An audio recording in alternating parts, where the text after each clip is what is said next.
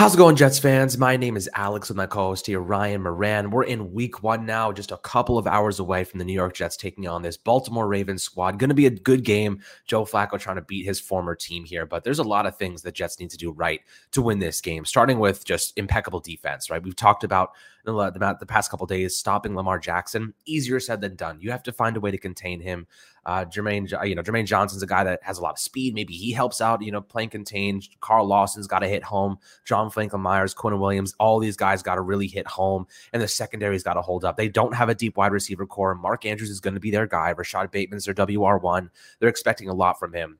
Uh, but Ryan, you know, how you doing today, my friend? How you feeling about this game? And I, I definitely want to hear your take on just how you think the Jets can win this one. I mean, like, what, what's the catalyst here? Because obviously, uh, stopping Lamar Jackson's no easy feat.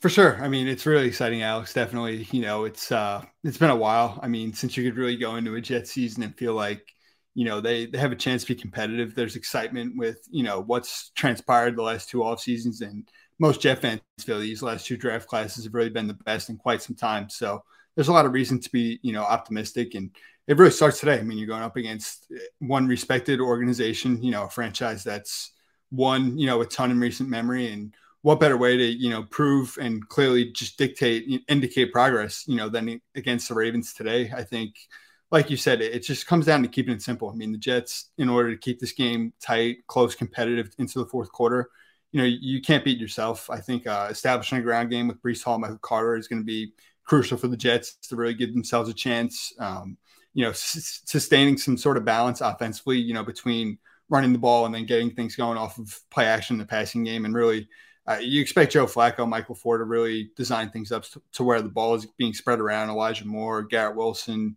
Tyler Conklin, Corey Davis, all these exciting skill position players that we're pumped about.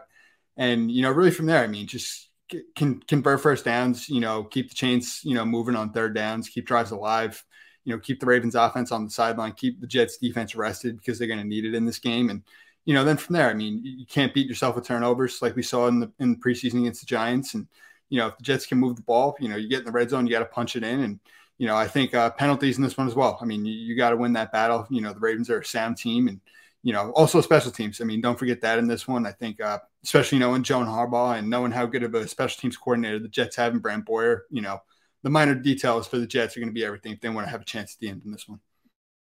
Absolutely. Yeah. It's going to be the minor details. It's going to be the turnover ratio. It's going to be converting first downs, moving the chains. And one of the big ones that I mentioned the other day in the, in the five keys we t- discussed was, uh, you know, making sure that the Jets win the time of possession battle. Because if they can keep the, bo- the ball in their hands, if they can keep Lamar Jackson off the field, their chances of winning this game skyrocket. They also can't let Lamar Jackson beat them on the on the big home run plays, right? Those big 80 yard runs, 50 yard runs uh, bombs downfield. He doesn't have Hollywood Brown anymore. So you're not looking at really getting beaten downfield. Jordan Whitehead, uh, DJ Reed, Sauce Gardner in that secondary. I do not think they're going to get beat over top. They're very fast. They're very athletic.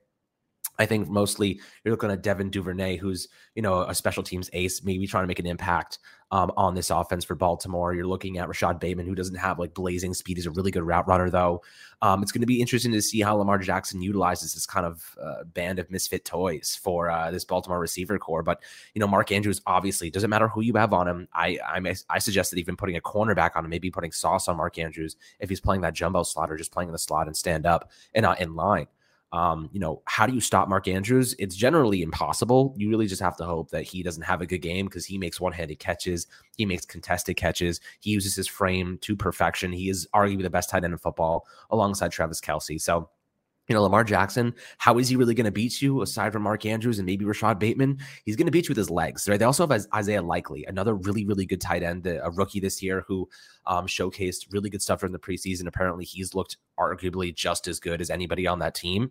Um, and I think that they're probably going to use a lot of 12 tight end sets. You know, Lamar Jackson loves to use his tight ends. I would not be surprised if they just tried to get those big body frames for him um, where he can run around and, and, and hit those guys, um, you know, at security blankets downfield. So we're going to see how they kind of kind of activate those those tight ends. But Lamar Jackson with his legs, that's what you really got to worry about. He's quick, he's fast. He just turned a, down a big contract extension with Baltimore. I think it was like 133 million guaranteed. It was um, like 250 million dollars. He was like, nope, don't want it. He wants a more lucrative deal. And what does that tell you? It tells you that he's betting on himself. And if you have a guy betting on himself, you know he's going to come out guns blazing. He's going to be trying to make plays. He's going to be trying to to kill it. Go look at Aaron Judge and what he's doing for the Yankees right now, and then what guys uh, can do when they're betting on themselves, as long as they can stay healthy, right?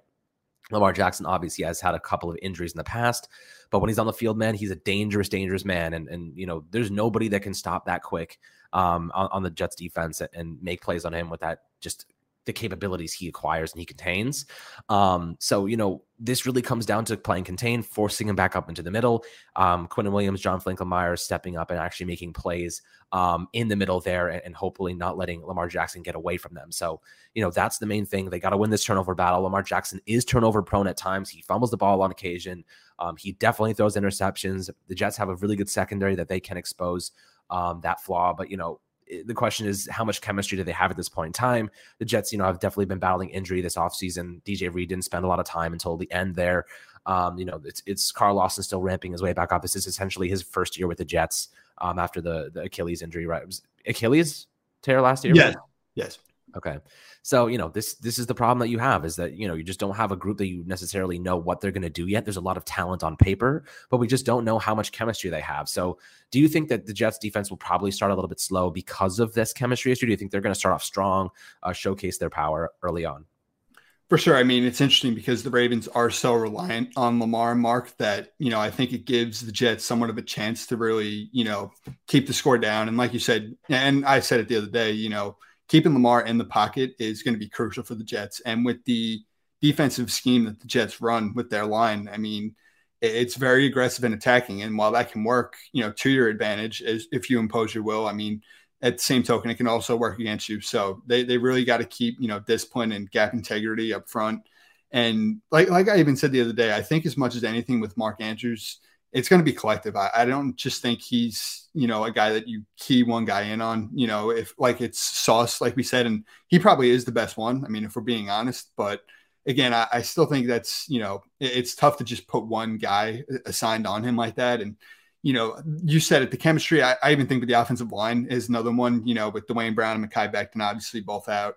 Brown's going to miss the first four games. And, you know, uh, the good thing George Fant is going back to left tackle where, you know, he's really at his best and feels most comfortable. And I think the only, you know, concern really is just, or I wouldn't even say it's a concern. It's just unknown, unproven at this time is, you know, what Max Mitchell is going to give you at right tackle. And we're hoping for the best. I mean, he's talented, he's athletic.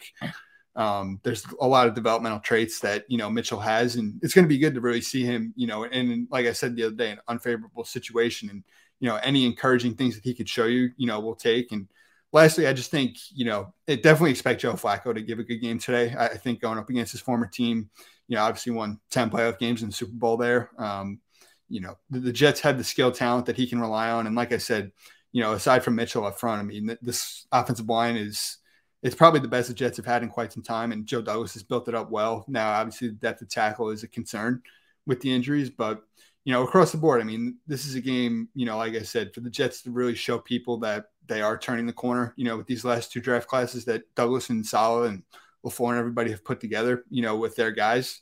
I think there's a great opportunity at stake today to really keep this game close. And, you know, it's going to come down to, like we said, just those minor team stats that, you know, dictate most games in this league.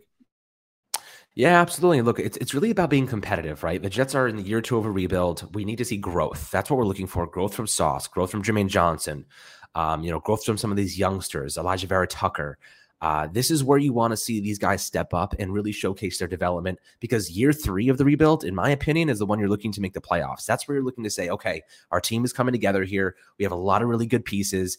If Zach Wilson can take that step forward once he gets back from this injury, you're looking at year three as a year that yeah we, we, we continue to retool. We, we fix these weaknesses. We have draft picks. We have uh, money to spend. We're still exercising that rookie window. We can we can you know give rid of some dead weight if we need to and clear some salary space. Guys like corey davis you know like 10 million dollars there um, there's a lot of stuff the Jets team, team can do next offseason, but this year I think it's about being competitive, not getting blown out, not showing, not backing down. And that's what they showed last year under Robert Saleh, honestly. They they did show a lot of resiliency. You know, they beat the freaking Bengals for goodness sake. You know, they beat some very good teams. They were competitive against some very good teams.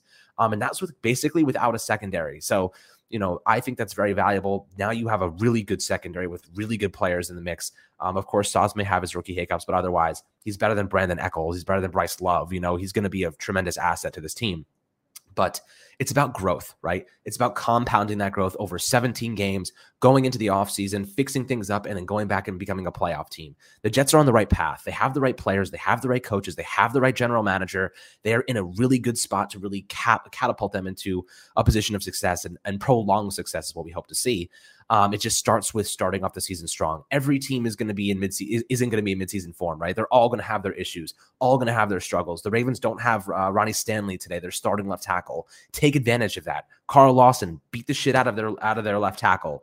Uh, whatever it might be, this is an opportunity for the Jets to showcase their power, their effort, their resiliency, and that they've taken a big step and big leap forward um, since last year. And I think that's all kind of what we're hoping to see here. Even if they lose this game, if it's a close one, they're competitive against the Ravens, one of the best, well constructed rosters in football. That's what we want to see. That's what will put this Jets team in a conversation like, okay, maybe they can do some stuff this year and, and, and make a name for themselves and showcase that growth and development we want to see for the future. But guys, I'd love to hear your thoughts below on this Jets squad heading into week one against the Baltimore Ravens. Ryan, I'll let you uh, give me your score prediction for today. I'll also offer mine. Uh, what are you thinking this is going to end up being? It's a tough one. I mean, of course, I want the Jets to win. I think they probably do lose by like a touchdown, though. I'll, say like 27 20, something like that. And I think, like you said, Alex, I mean, just to have a chance in the fourth quarter, I think is it is a step for the Jets in this game. And I'm not big into the moral victory stuff, but I think you really got to keep it in perspective how the last three years, I mean, the Jets haven't won a game in September. Um, they've won six games over the last two years. I mean, to, to really keep this game tight and competitive today, which I, I think they will, honestly, you know, I think is something Jet fans would feel pretty good about.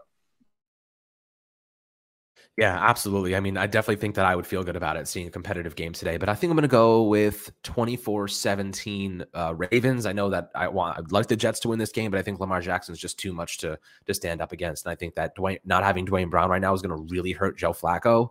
Um, you know, Fant obviously moving back to left tackle, but that right tackle spot's going to be a big weakness, and the Jets are going to have to try to find a way to supplement that. I expect to see a lot of Tyler Conklin lined up in line there to help chip uh, block, uh, you know, pass rushers and whatnot. But you know, we'll see what happens. This is going to be a tough one. Being competitive is all we want to see. A win would be fantastic. So I'm excited about that, guys.